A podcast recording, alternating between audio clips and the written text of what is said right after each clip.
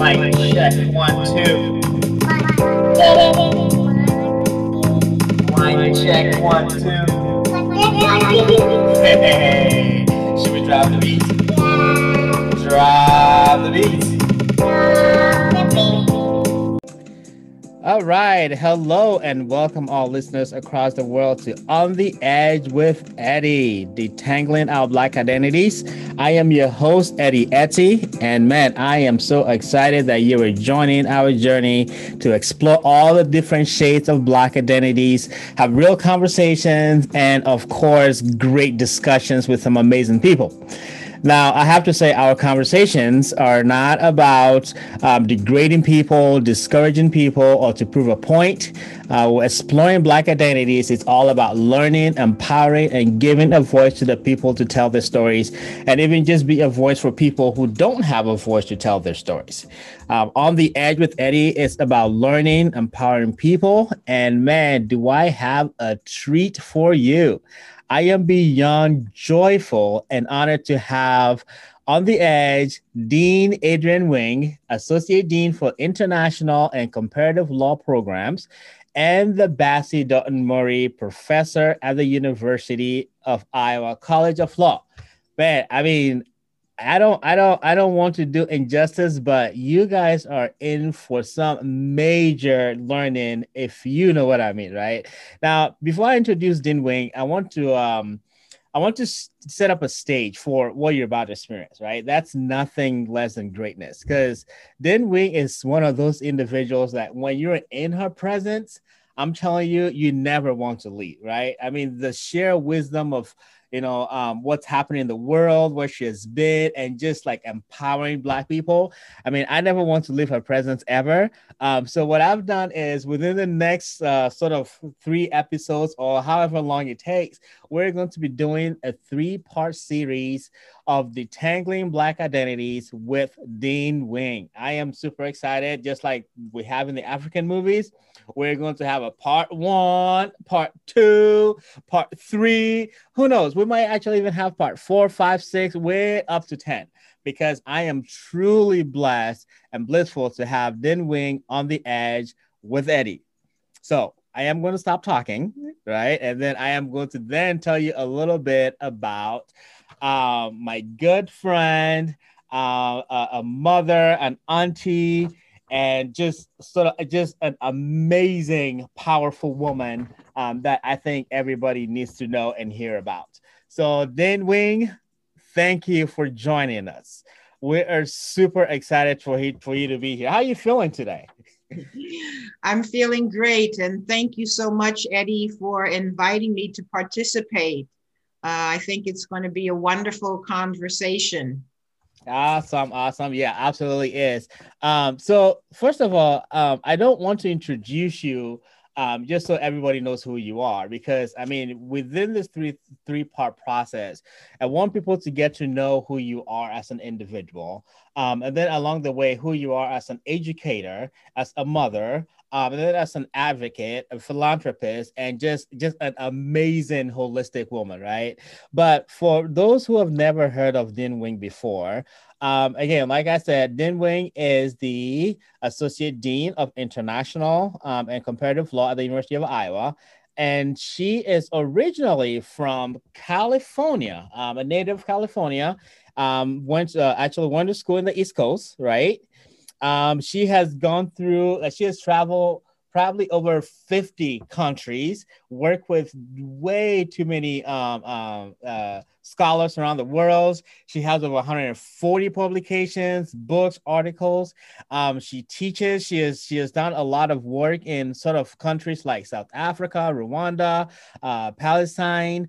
Um, and I mean, your experience that we're the experience that we're going to be talking about is just. I mean, I am just super excited to talk about it. So you know what? Let's just let's just cut to the chase and let's talk about one of the most uh, amazing things I read about you is again, of course, you're from California. You grew up in the East Coast. You came for Iowa because of love, right?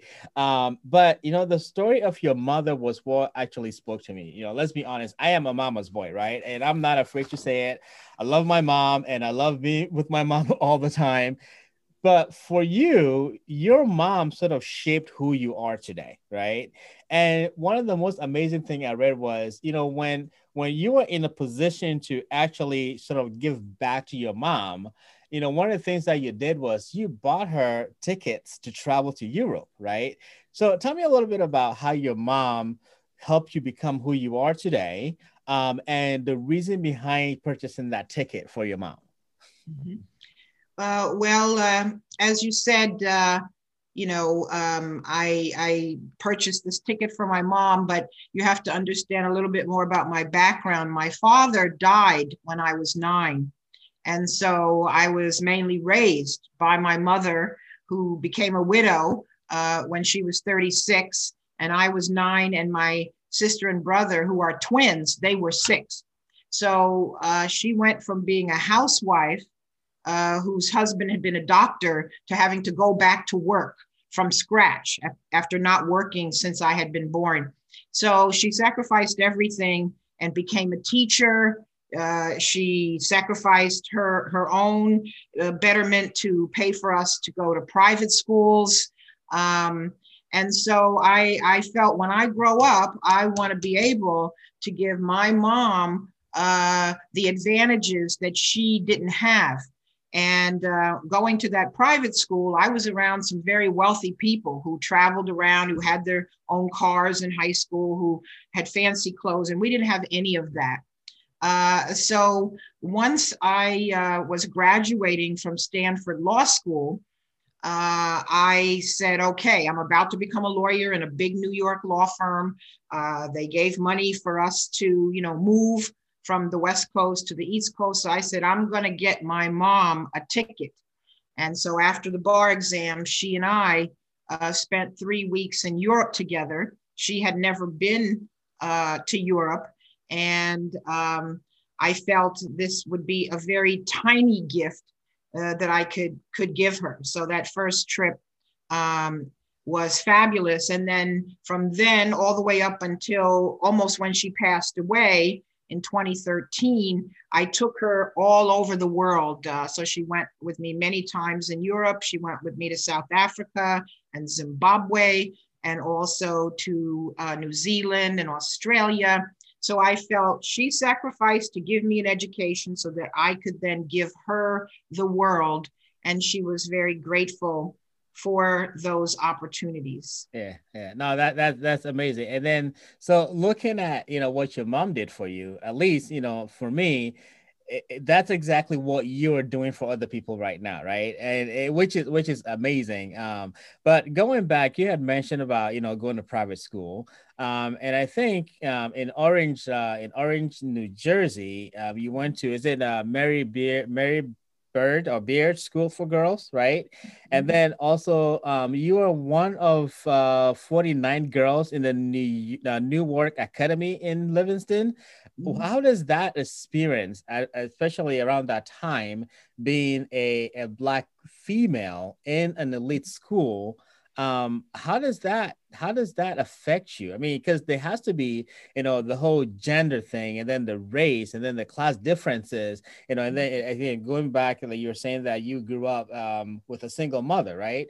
And how does that play into especially being an elite space um you know being a black woman from sort of a single uh, parent home Mm-hmm. Well, it, it, it shaped me totally. Um, Orange, New Jersey, um, where I mainly grew up from, you know, elementary through high school, uh, is a suburb of Newark, New Jersey, the biggest town in in in uh, New Jersey, and it, and they're all suburbs of New York City. Um, and Orange was a is still a poor town. Um, and uh, you know, there are heavy back, black population, some Hispanics, and then also at that point, they had some Italians, uh, some WASPs, uh, etc. But the Black population was poor. Uh, I was in a, in a public school in a Black, an area that was becoming increasingly Black, and the education was, was falling apart. So my mother, who herself was a teacher in Newark, you know, the town nearby, she saw that something was going to have to be done or I was going to, all three of us were going to just fall off, you know, fall off the, the mountain and not get a good education. Mm. And my grandmother had been a teacher as well. So, okay. you know, our education was going to be paramount. So, first, this is 1971, we're talking about. Right. She, she put me in the private, pri- the only private school in Orange. And this school was all white girls. Right. Right. And these girls were being trained they call it like a finishing school. They would you know go there through high school and then they would marry men who would who would have attended harvard and yale and princeton. The girls would go to vassar and you know yeah. uh, radcliffe and you know all these places were sex segregated at the time. Mm. so i end up in this school with these very rich white girls and here i am you know this black girl from you know a single parent. But the education was fabulous. I started French, I had mm. Latin, they had sports for girls that didn't exist in the public schools at that point. In a public school, girls could do like cheerleading right. and maybe they could do basketball, but I did field hockey, lacrosse. I became class president. I was getting straight A's. So I didn't want to go to that school because yep. I didn't want to leave my environment of mainly Black friends. But once I was in there, I realized I'm getting a superior education. And then all of the schools in the area decided to start going co ed. Uh, and so in 19, um, no, I started at, at Beard in 1968 and 1971. I was one of the first 49 girls going to a 200 year old boys prep school. Wow. wow. And Newark Academy used to be in Newark, but at this point it was in a suburb called Livingston out in the woods. And so I had to commute on a bus, you know, a half hour out to this yeah. place. And there were, of these 49 girls, I think there might have been five of us who were Black. Uh, and mm. the school had 500 students.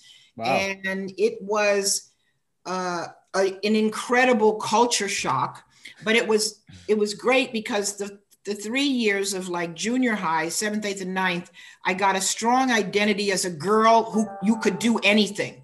Yeah. Which was not what you would get if you went to the public school at that point. So then going into an all male environment, they they didn't have any traditions of how to treat girls. So they treated us like one of the boys. Right. And that was very helpful. right. So right, right. I, yep, I yep. also was in all of the sports uh, then I was also in the student government, I was in the Honor Society, and I was at the top.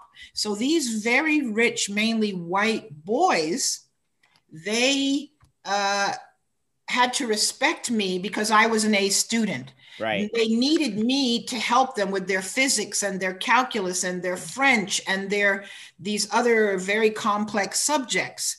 Uh, they were coming from rich families who owned the businesses in mm. Newark, New Jersey. And these boys knew they were going to be able to stay in that level of, of achievement. And, and they have. Most of right. the boys I went to school with, they became very wealthy men, you know, inheriting money and, and being in family businesses. And I had none of that. Right. So my school, Newark Academy, was a feeder for the Ivy League.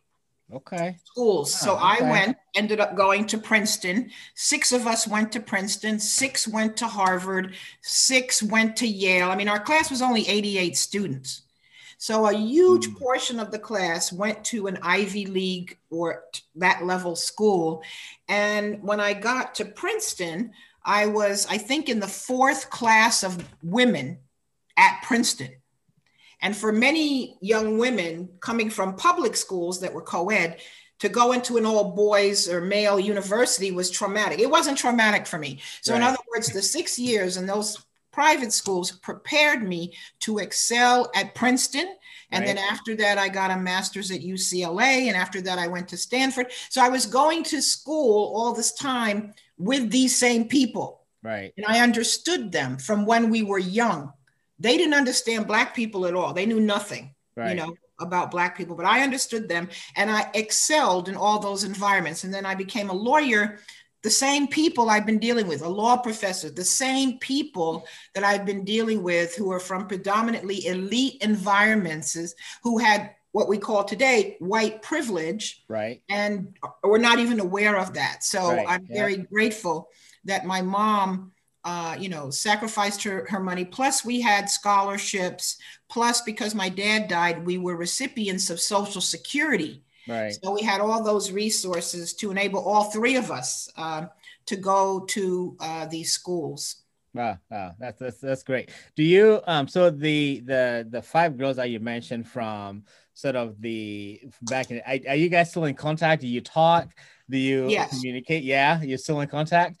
Yeah, what, I've been to every five year reunion okay. of Newark Academy. Oh, right? okay. Yeah. So we recently in 2019 had our 45th high school reunion. Wow. And one of those girls, she was with me not only at the Beard School, but at Newark Academy and at Princeton. Oh, okay. And, and then I've gone to every five year reunion of Princeton. And so, so one of them literally I've been in touch right. with quite a yeah, bit, and the yeah. others have come to several reunions. And then because of Facebook, I am in touch. Uh, I think uh, with all five, maybe of those uh, those women, and then I'm also a Facebook friend of some of the people, some of the white people that I went to Newark Academy with, with yeah. and obviously people I went to college and right. law school with. Yeah of course. It's interesting because when you were talking you said um the since the boys couldn't really understand or didn't know your identity they treated you like boys yeah right? one of the then, boys. Right which then helped you transition to this different spaces right? Mm-hmm. um and, and that's pretty amazing to me because you know part of identity or the, the issue that you know people have with identity is especially when it comes to talking about black people is sometimes people don't understand black people right? They don't understand sort of their maybe their background their culture or they just they're just afraid of what's different right? So because of that they either treat them as how their mind is capable of treating them or try to treat them as you know something you know either one of them or something that they completely are not aware of, or maybe they treat them like animals, right? And, and, so it's interesting when you're talking, you're like, yeah, you know, I was treated like a boy because they didn't even know what to do with me. Um, let me let me tweak this a bit. Okay. because the black girls, right? There weren't many of us. Right. We were, of course, looked at differently than the white girls. Yeah. So the white girls, the white boys were trying to date, right? They were dating. Right. Yep. Yep but a lot of the white boys, uh, you know, they didn't look at the black girls as people you would date, right? Uh, okay. Uh, because we were in that category, so we could be one of the boys, but right. it could be they would look at one of those white girls very differently. Well, she was someone they should date, and you know, ultimately years later they would marry. Right. So it was raced and gendered how you know we would be looked at and then because yeah. i also was smart so that put me in a in a separate category even from the other girls the right. other girls and white girls because i was outperforming all of them so they needed to rely on me uh, to help them right. in ways that might not have been been the case so in my own situation i was predominantly treated like one of those boys, but not in the sense that they asked me to come to their house, right? Yeah, socialize with them or nothing. Yep. No, no, no, there was nothing, nothing like uh, like that. Uh, but uh, there wasn't uh, anything in the school that was like, okay, girls, you're going to take home economics and learn how to sew, while the boys are taking shop, or you know, there was none of that. There was no history of any any of that. Right. So then I, I want to you know change uh, switch gear a little bit because again you went into you went to law school um and you know as part of law school you then started this journey of you know teaching and sort of um you know trying to educate people to understand sort of the different aspects of race and gender and everything else that comes with it, right? And one of the classes that you teach even now is uh, the critical race theory, right? And now I have to be honest, I didn't really hear any, I didn't know anything about critical race theory until I talked to you. Um, and then, of course, after I talking to you, I was like, oh, wow, it's a thing, right? So for those individuals like me out there who don't know what critical race theory is. Can you give us the, sort of like the uh, uh, executive summary of what it is, and then sort of the little uh, details within it? You know, like uh, the social construct, right, mm-hmm. and then also the inter- intersectionality, um, and then we can get into sort of the meat of what that actually means. Mm-hmm. Mm-hmm. Okay, uh, I should tell you, I've been specializing in race issues since I was in college.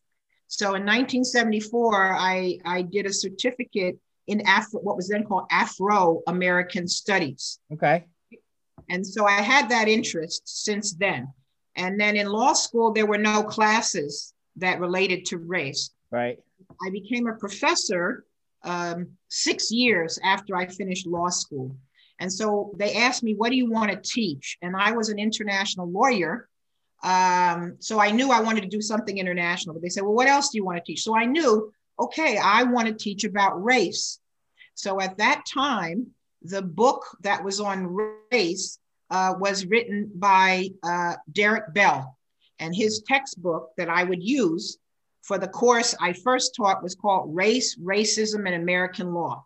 Okay. And so um, I first taught that course, which as it sounds covers everything, you know, in race and and law. And right. Derek Bell became one of the founders of critical race theory. So mm. critical race theory gets founded in the 1980s um, by progressive um, men, uh, mainly men, who were interested in approaches to the law that uh, looked at it uh, in in in in very very um, in a with a certain angle. So it's not just any discussion about race, but includes discussion of white supremacy, white privilege, uh, anti what we call anti subordination theory. So critical race theory starts from these few men including Derek Bell, and then expands out over the last, you know, 30 years or so uh, where it has certain principles. So, uh, aside from those issues I was just talking about, um, one of the principles of critical race theory is what we call the social construction of race. Race, how you look, really has no is not, is not about biology right? These scientists in the 19th century used to say, oh, it's about biology, you know, and there's Negroid, Caucasoid, Mongoloid. But no, actually, what it is, is your race is socially constructed, meaning how you get viewed uh, determines certain things about your race. So, for instance, uh, in America, uh, I'm African American, right? I'm a light skinned African American. When I go to South Africa, when I used to go, I was put in another category that they called colored. And the colored category uh, was treated better than the blacks, but worse than the whites. Then on the same day, I flew to Brazil. Right. And in Brazil, somebody of my coloring is considered white, meaning they had the top status. Right. So in other words, how you get treated by the law and now today by society has to do with how that society constructs you. And now, of course, in, in neither South Africa nor Brazil is there legal segregation, but these centuries of legal segregation result today, including in the US, in systems of what we call de facto, in fact, okay.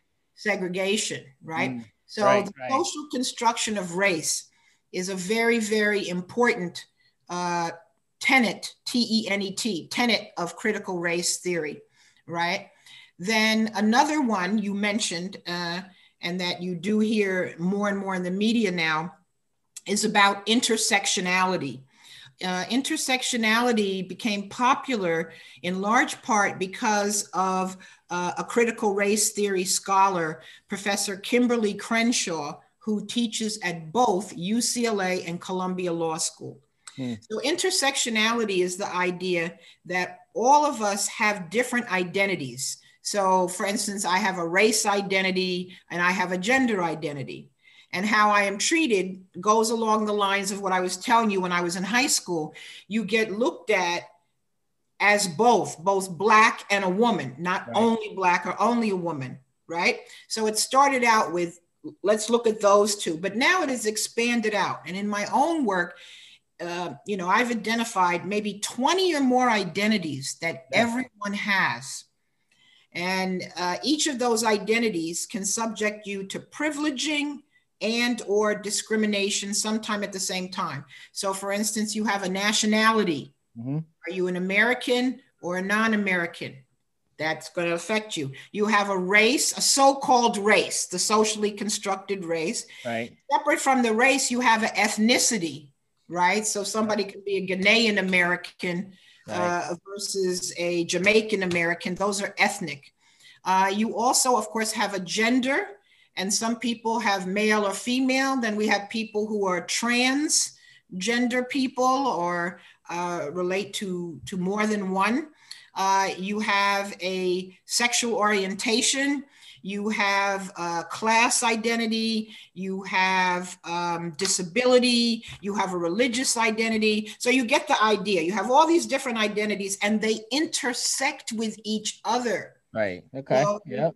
You can't just uh, ignore them. So let's say if you are a Muslim, right? You are going to be treated differently depending on the country than if you were a Christian or right. Jewish or Buddhist or something else. And then if you're a Muslim female and you wear a headscarf, as one of my daughters does, right? Hijab. That is going to put you in another category. Yep.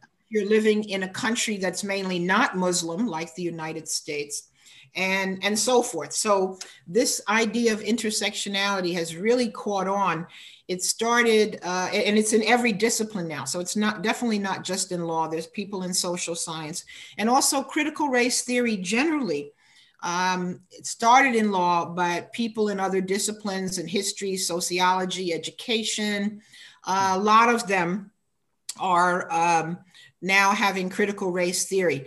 Now, it came into the national media this fall, fall 2020, because the Trump administration issued an executive order mm, yep. that banned the use of critical race theory in uh, training workshops, in right. mandatory training workshops that would be had by any entity getting government funding.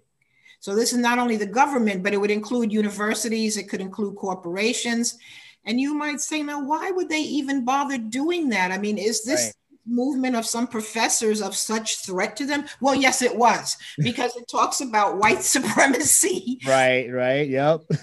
and calls out the racism in society. So they banned its use uh, in mandatory. So they weren't banning it as a course that I could teach, which is right. what I do, but banning it in mandatory training. So I am sure that that executive order will be one of those that President Biden is going to annul yep. when he gets uh, into office because it's ridiculous. You can't talk about race if you don't want to right. you know, address these issues. And since this past summer, when we had all of the racial incidents uh, that occurred that resurged.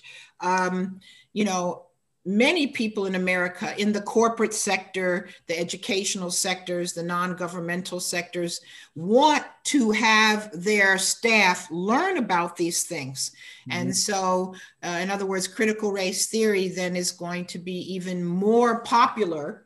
Um, in all those sectors of our society that are interested in trying to deal with the racist legacy that the United States uh, has. Right. Huh. Wow.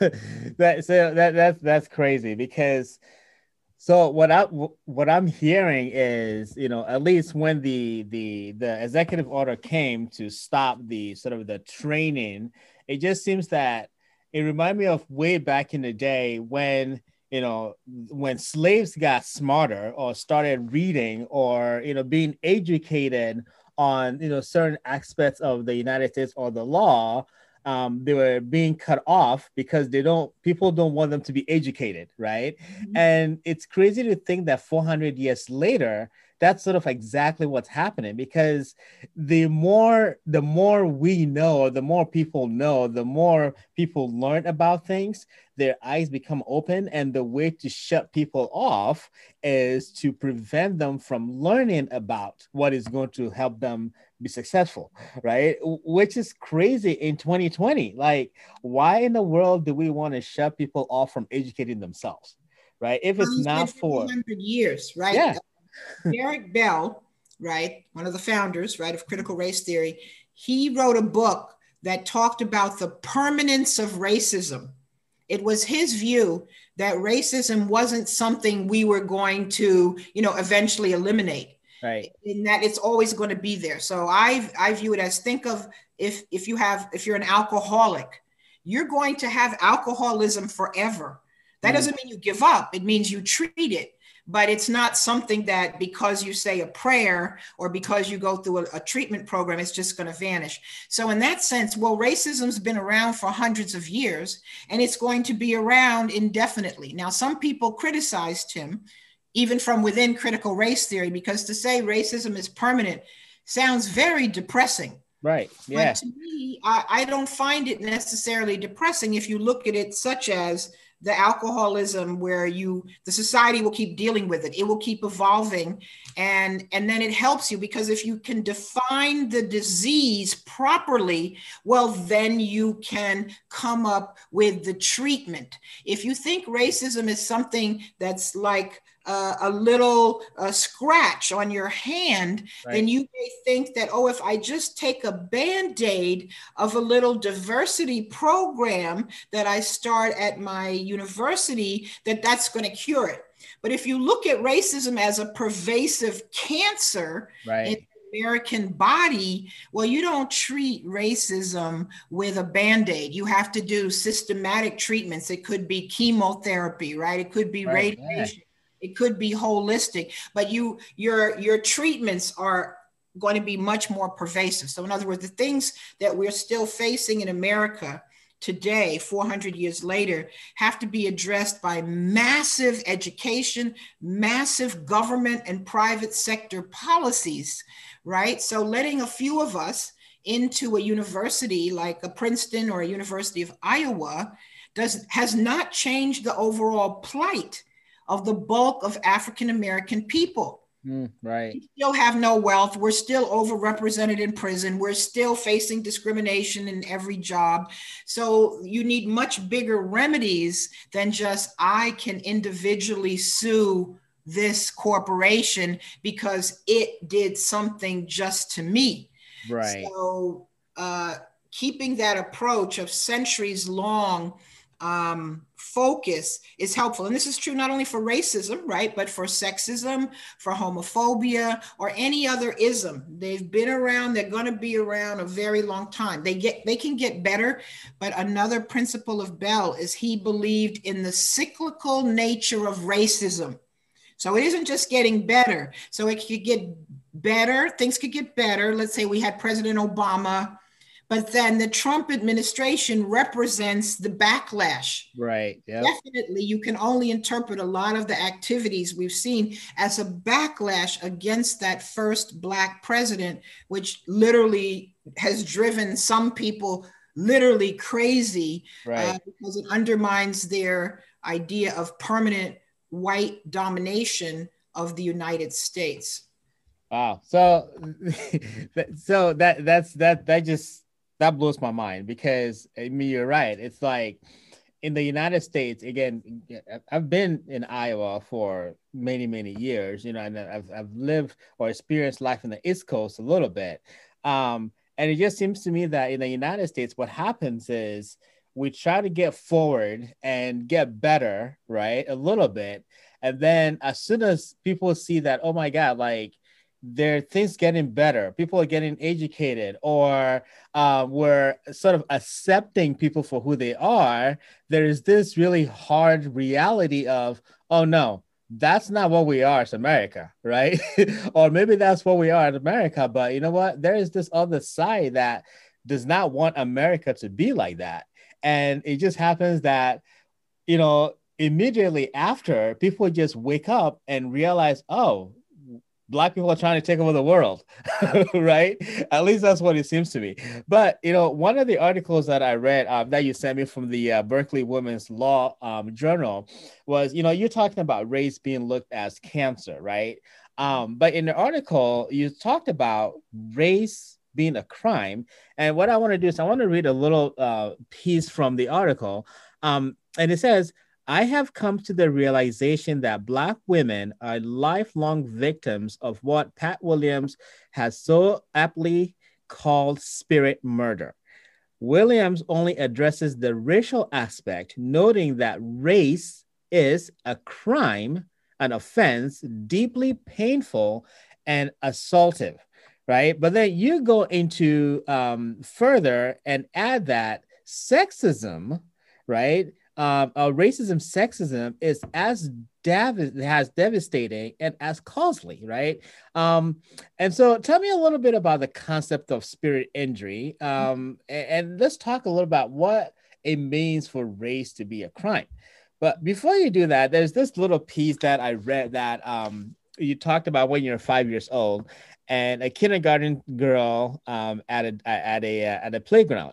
and so I'm gonna read a little bit of that, and then we can go into you know the the spirit the spirit injury, um, and we can talk about spirit murder and you know all of that, right? So you were in kindergarten, and you said the first conscious spirit injury I remember came at about the tender age of five when I was part of a group of kindergarten girls, all the rest white, going to an amusement park in Indianapolis, Indiana. After patiently waiting in line with a great anticipation, we were certainly, um, we were okay. So you got to the gate, um, and the reason giving was simply because no Negroes allowed in the park. So you waited for like forever and then you got to the gate and it was your turn, and they're like, oh, no Negroes allowed. And of course, all the children started crying. One of the girls pointed at me and said, it was your fault, right? Tell me a little bit about that experience at a very young age. Yes, um, that was one of my first spirit injuries. As, as you said, I, I wrote about it. Was the first time I realized uh, about race that mm. there, I was part of some group called Negro. Back then, they used the word Negro, right? And that that was bad. That it literally meant that I couldn't go into that park. Uh, this would have been about 1960 or 61, 1961, uh, and that I couldn't go in there. And before that, I, you know, I just, you know, had never really thought about that kind of issue. And I think they they find most children learn about these racial differences at about that age. Um, and and so it was very frightening to me. And then, as you may know, in the famous Brown v. Board of Education uh, Supreme Court case, yeah. presented uh, evidence of a doll study where they gave children, Black children, a white doll and a black doll. That was in the 50s. And the children, the Black children, always chose the white doll as prettier. Well, right. they've done that study recently and the same result. Here we are 50, 60 years later, yep. and a, a, young Black child has learned that the white doll is the pretty one and the one that looks like them is not pretty. So mm. these are what I call spirit injuries. Uh, as you said, I was taking uh, Professor Patricia Williams, who's now at Northeastern Law School. She came up with the idea of spirit murder like racism uh, can kill your spirit. Uh, and so I looked at it as okay, imagine a murder, right? But it's not a physical murder. It's a it's a murder of your your psyche, right. and it doesn't just happen at once.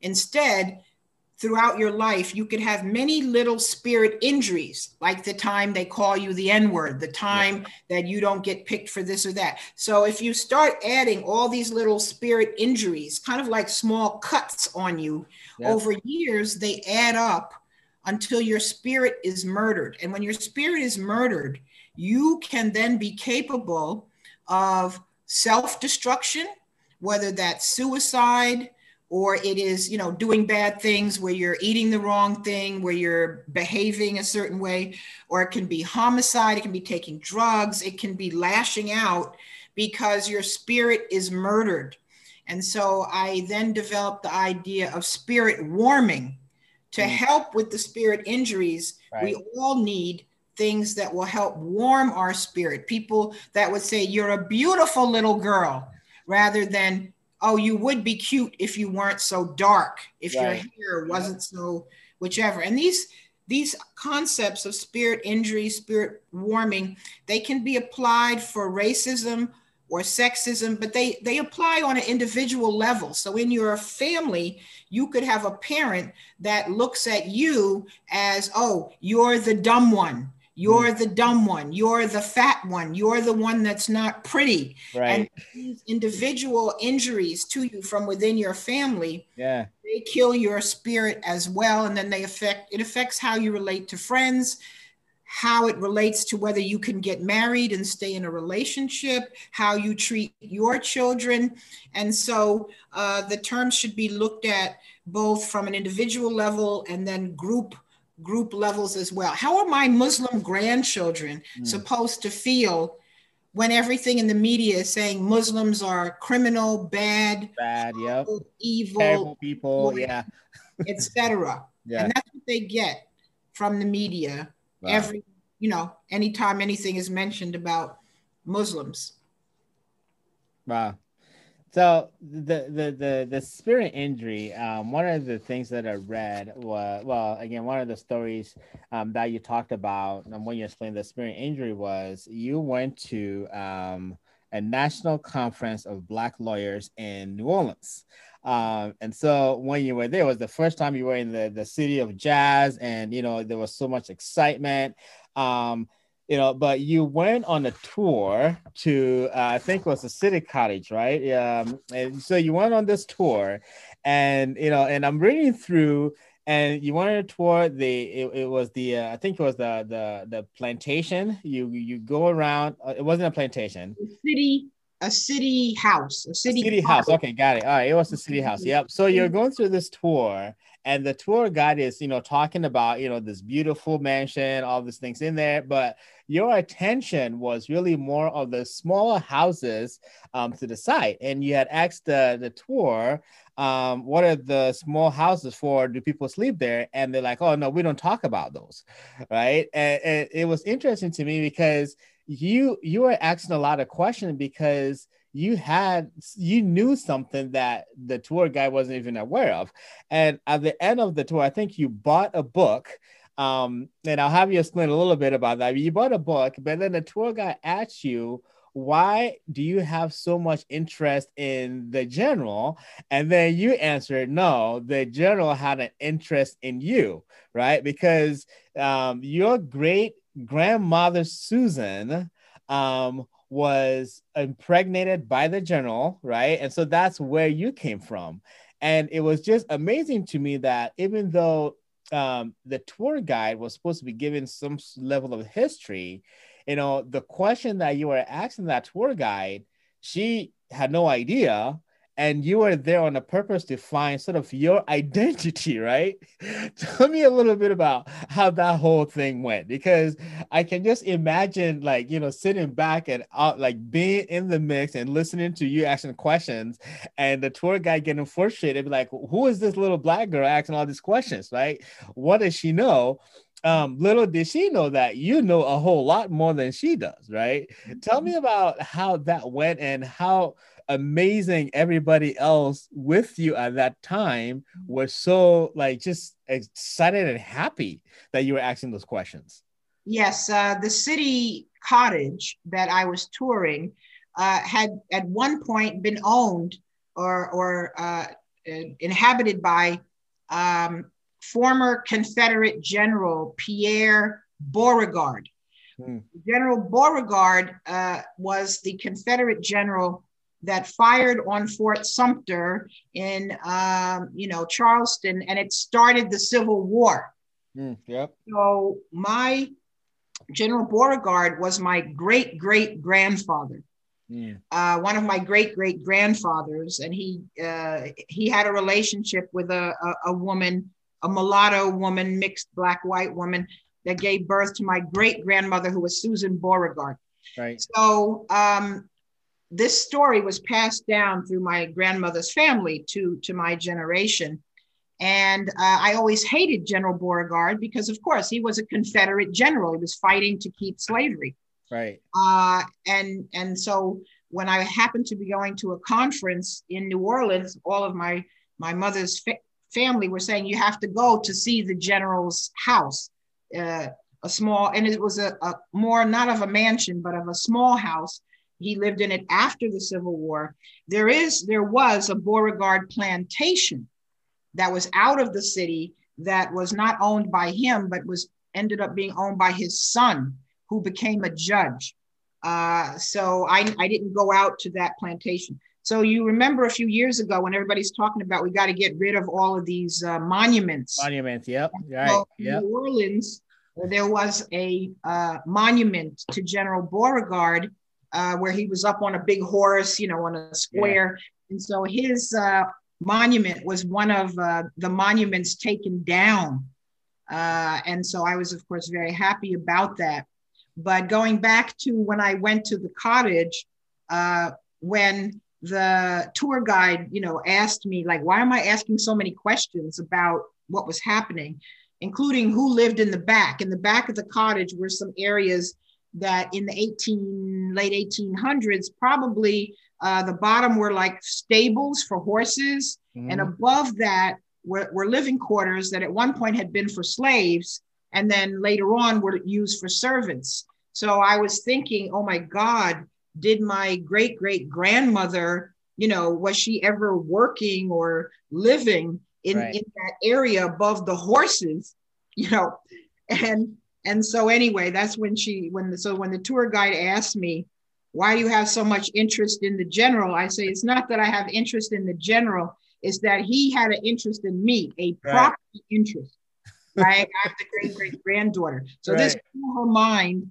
but the other people on the tour, I don't know, maybe there were eight or nine people, yeah. they thought it was fascinating and they wanted to take my picture next to the big portrait of General Beauregard, which was a port. They had a portrait of him with his white wife, right, right. and his white children, right. I'm not descended from that wife. From that, yeah, no, I feel, yeah, yep. and uh, so they just thought it was it was great to to meet a descendant of, of General uh, Beauregard. And so, but now I've come to appreciate the general more because uh, apparently the child that he had uh, with Sally Hardin, that child, Susan Beauregard, was sent to school, was sent okay. to yeah. education in some kind of a French convent type school. Right. So in the late 1800s, she was getting an education that was not available to most people, not to mention to most Black people. So Susan Beauregard gets this education. She ends up having eight children, including my grandmother. All of them went to university. Oh, okay. My grandmother went to university in the early 20th century. My mother did. I did. My children have. So I am third generation college educated Black person. And oh, there's wow. okay of any color in my category. And it started with General Beauregard putting Susan on that path, even though, of course, there was no legal relationship or anything like that. So. I, I've kind of for that aspect of him, of course, I still dislike all of the Confederate aspect. Right. Apparently, after the war, he also was in favor of the Black men getting the vote which was the 15th Amendment. Right. And he was, uh, you know, regarded as a traitor for that, right? Because the Confederate War, you know, they, the Confederates lost, but he was a hero of these Confederates. And here he was saying that the Black men should vote. As you know, women didn't get to vote till 1920. Right. Yep. There wasn't an issue of any women of any color uh, voting. So it, it, was a quite fascinating story. So it was a spirit injury going yeah. into this place where he worked, where right. he had lived um, and seeing uh, things that had happened there, but also quite fascinating as well. So I bought the book I bought was a was a, a biography of his life, and then they had a a family tree of his family right going back into France into I think the 1400s. Uh, so I could on his line go all the way back into France and um, so that was very very valuable because as you know you know the the black side of the family we cannot go back uh, right, right. very yep. far at all. And it's part of our group spirit injury that I cannot say, looking at you, that I am a Nigerian American descent or an Angolan American descent or a Ghanaian American. I don't know. My people came from Africa, but I don't know where. And that's a very yeah, right. Yep. Yeah for you who have come later, you know, you know where your family is from in Ghana and your people, and yet here we we don't we don't know that. So right, uh, and we will never know that. Although through these DNA tests, uh, which I haven't taken yet, you know, they can tell you, oh, your people are from this area, right, in Africa, but it's not like they can they can tell yeah, yeah. Which yeah. again, uh, so there, yeah, there's this whole concept of uh, I think it was last year that was the year of the return.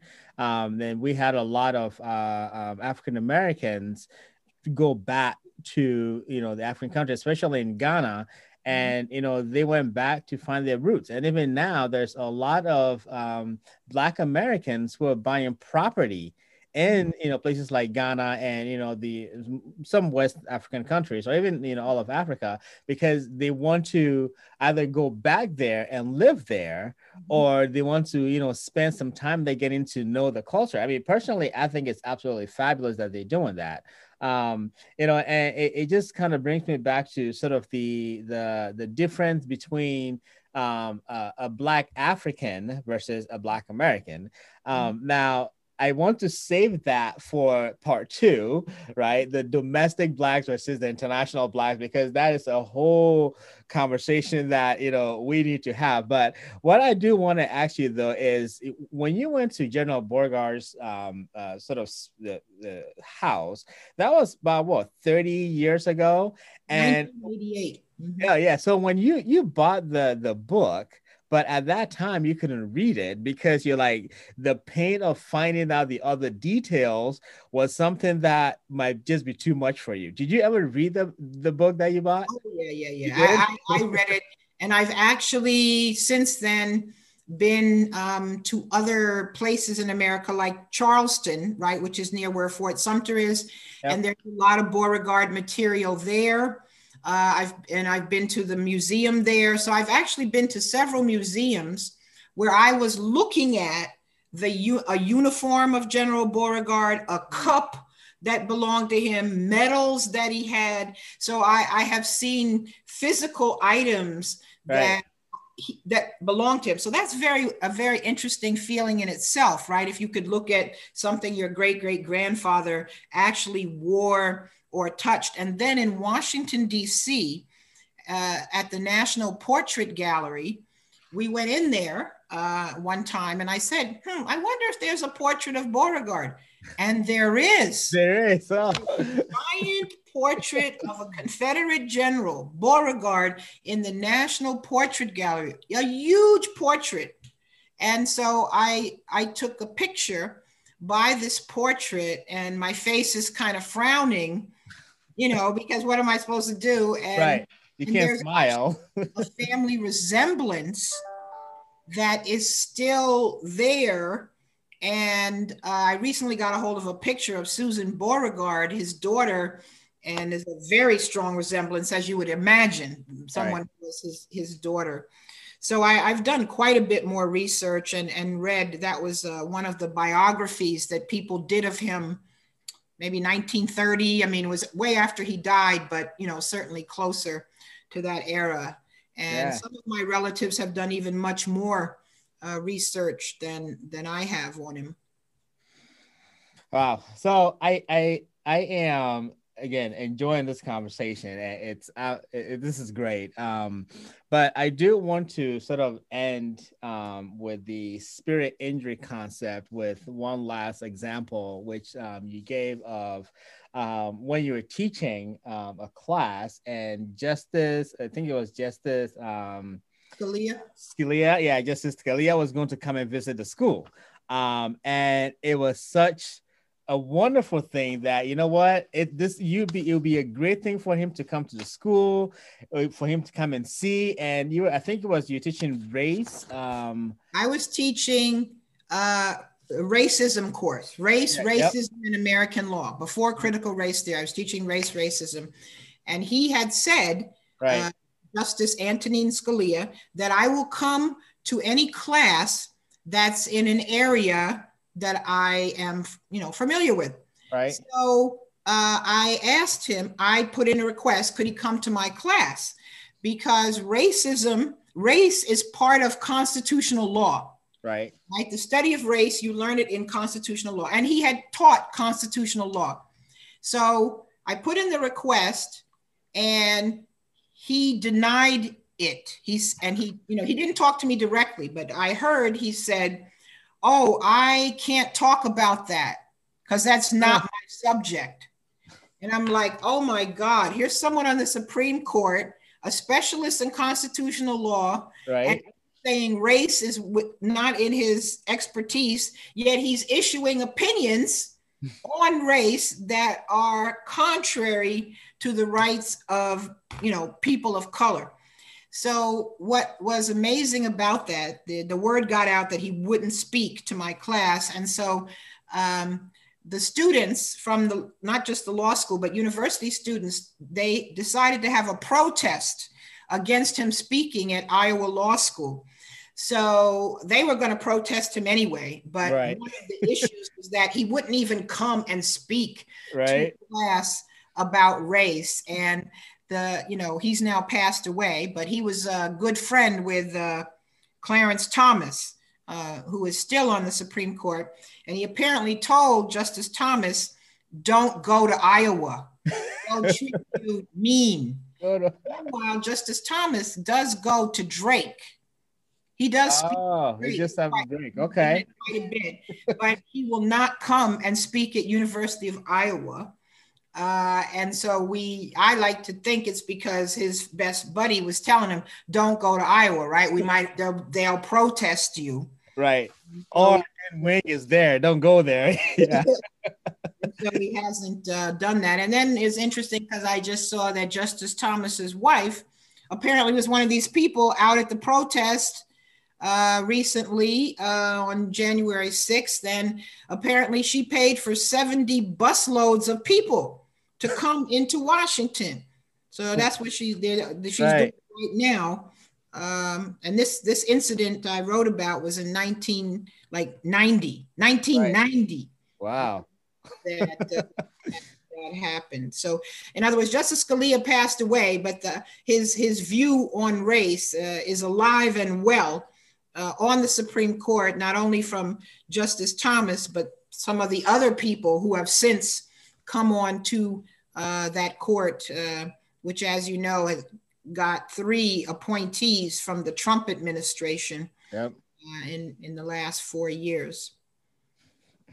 Wow, this is this is this is this is all this is amazing. Um, well, so I think I I don't want to end this, but it looks like we we we're going to have to wrap out uh, wrap up part one of detangling black identities with uh, Wing. And like I said, you're one of those individuals that when you know, when you start talking to it, you don't want to leave because there's so much, you know, rich culture, rich wealth, uh, knowledge, and everything. Because you've gone through so much as an individual, and you've traveled so much and see so many, you know, different. Uh, um, uh, different spaces from you know race gender and all of that that you know, I just want to talk to you forever, you know, but I want to make sure that, you know, um, at least, you know, we come back and continue this conversation. Um, so before uh, we end with maybe the part one of detangling Black identity with uh, Den Wing, um, what I want to do is you you used to be a poet. I mean, I think you're still a poet and you write beautifully. Um, I sometimes try to dabble in some poetry, but I'm not anywhere close. I just put words together.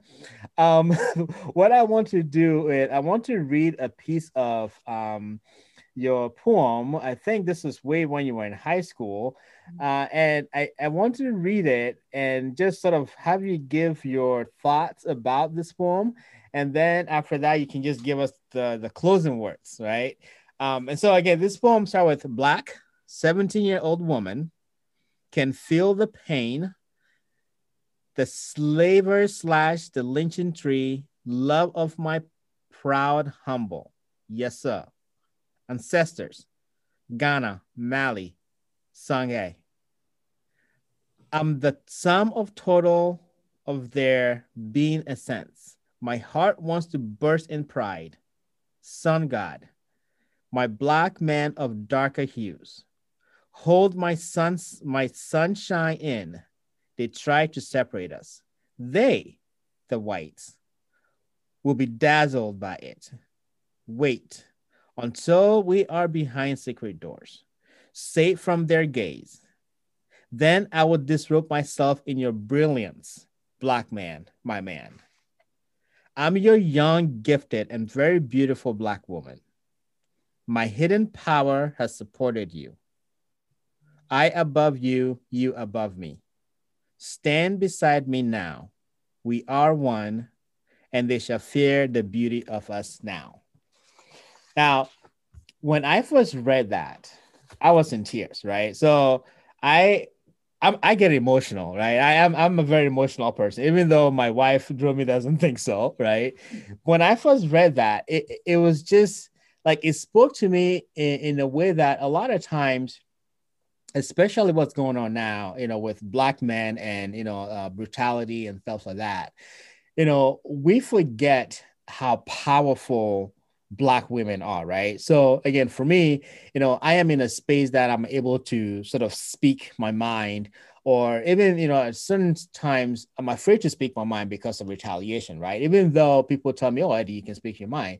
But it's really you know the the black woman my wife behind me supporting my efforts right? Making sure that hey you know you need to check yourself. You need to make sure when you speak you speak with you know authenticity or you need to speak with authority right? You know and that poem reminds me of not only like going through the slavery you know so many years ago and all the the slaves and the, the women the powerful women behind all the, the the black success. You know it reminds me of just the sheer volume of um disregard for what black women go through right? Um now i don't know the, the the concept or your state of mind when you wrote that but you know that's what speaks to me um, from that poem. Um, tell me a little bit about that and what was going through your head when you when you wrote that. I was in high school mm. when I wrote that. Um, and it actually I haven't read it for a long, you know, heard it read for a long time. And I was very much influenced then by the Black Power movement, mm right? So it was that era. So you had Angela Davis out there, the Black Panthers, you know, a whole idea that we need to assert our power. And so um, I was very much influenced by that. I was also starting to date, you know, that I, I had a boyfriend, I had somebody I could relate to.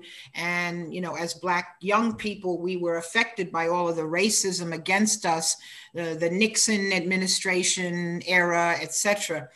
And, and so, um, I actually could have written that poem right now, except take out the word young. I'm turning 65 this year, so uh, I may be young at heart, but I'm certainly not young chronologically. And let me just say, you look nothing like you're close to 65. I mean, in all honesty, I look at you and you probably like in your 40s like me, right? Because like when we stand next to each other, you probably look more like my older sister, like oh, more than my mom. Well, um, very kind uh, of you to say. Uh, and age is is really part of your spirit, right? There's mm-hmm. people like Cicely Tyson who's 90 something. Yep. And yeah. she's very energetic. You know, Dr. Fauci, who's right. turning 80, I watch him jump around and all that. So a lot of it is is your mentality. But um, you know this this poem kind of gets back to the principles uh, that I was saying that you know if black people have been dealing with racism for hundreds of years, uh, black men and women together fighting that racism mm. and expressing black love remains critically important. And so when I wrote that poem, I, I, don't even remember who I was dating, but I, when I say I could write it now, right. I could write it because my partner now, James Somerville, uh, who I have known for 40 years. Yeah. uh, we um, I, I would use this to characterize our relationship and our strength uh, over the time that we've known each other. And often people don't think that old people could even think like that. But right. you know, once again, chronologically, you may be a certain age, but our spirits are still young. We see ourselves as the young people we were when we met in our 20s and that that's important for everyone to be able to go forward despite all of this racism.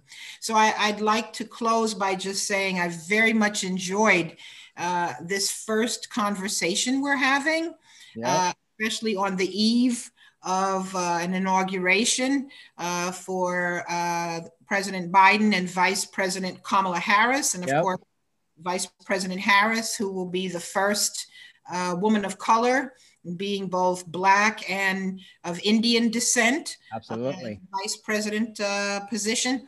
And, and that's all very exciting too. And so uh, I look forward to seeing what we're going to talk about uh, for our next conversation.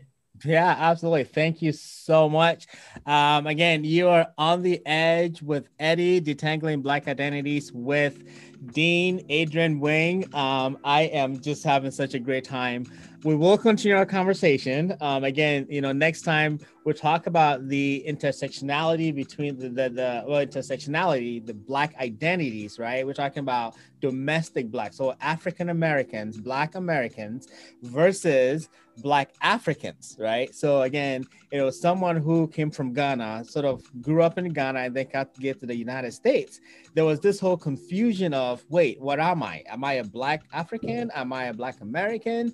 You know, I told the story of, you know, people look at me like, oh, you're African. Yes, I'm African, but I have a United States citizen. Am I a Ghanaian American? Um, and then when I go back to Ghana, people look at me and say, "Oh, well, you're a Black American, right?" And so that whole concept is just just crazy to me, and you know, trying to find my identity, and maybe you can help me find my identity because you know, it's just it's it's hard trying to sort of um, get into a space that you know you get isolated because of who you are right? And so that's what we're going to be talking about next. Uh, we'll probably also be talking about uh, the multiplier um, effect that um, you know uh, you have in one of your articles. But it's really has been an honor seriously being here having this conversation. I look forward to more conversations and i hope everybody else is enjoying. Again you're on the edge with eddie detangling black identities with dane Adrien Wing thank you so much for being here. And I look forward to more and more conversations.